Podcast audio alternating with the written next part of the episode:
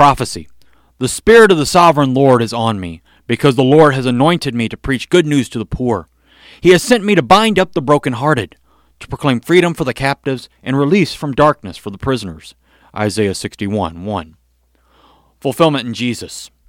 Jesus replied, Go back and report to John what you hear and see. The blind receive sight, the lame walk, those who have leprosy are cured, the deaf hear, the dead are raised, and the good news is preached to the poor. Blessed is the man who does not fall away on account of me. Matthew 11:4-6. As the Savior of the world, Jesus came healing the various problems that broke people's lives.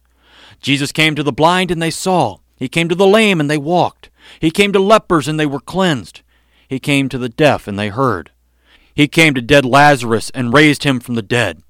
The brokenhearted were being bound up by a supernatural power, the supernatural power that binds your broken heart for everlasting life. Amen.